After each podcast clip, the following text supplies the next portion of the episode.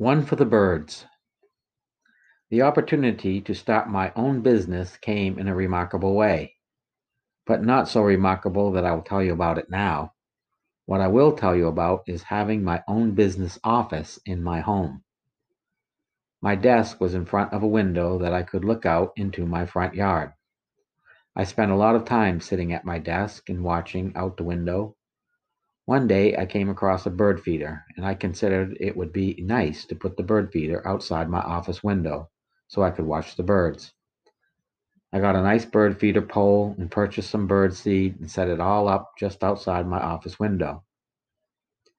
Days passed and maybe even close to two weeks, and no birds came to the bird feeder.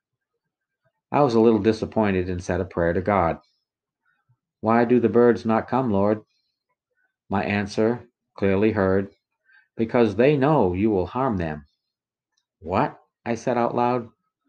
I then had a memory recall of a time long past when I received a BB gun for Christmas and was told directly to not shoot any birds. I took my BB gun out and down to a creek in the middle of a pasture and began shooting around.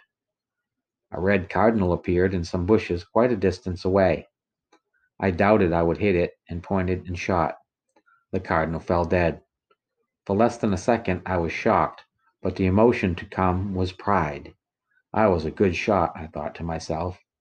I began shooting birds on occasions when they were around.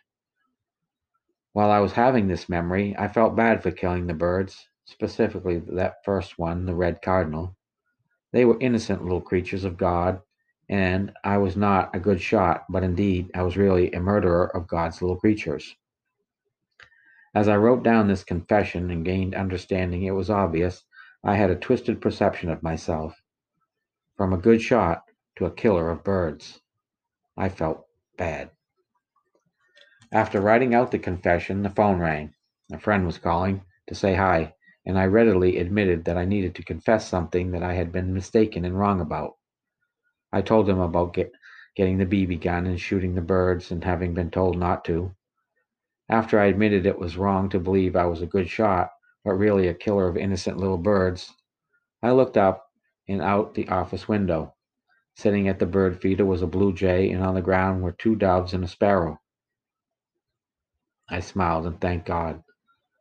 I heard in my consciousness that they knew it's safe here now. I have enjoyed watching the birds come and go. I have also had other visitors, like gray squirrels and on occasion deer, have come to eat out of the feeder. A simple pleasure it really is to enjoy seeing life, living life.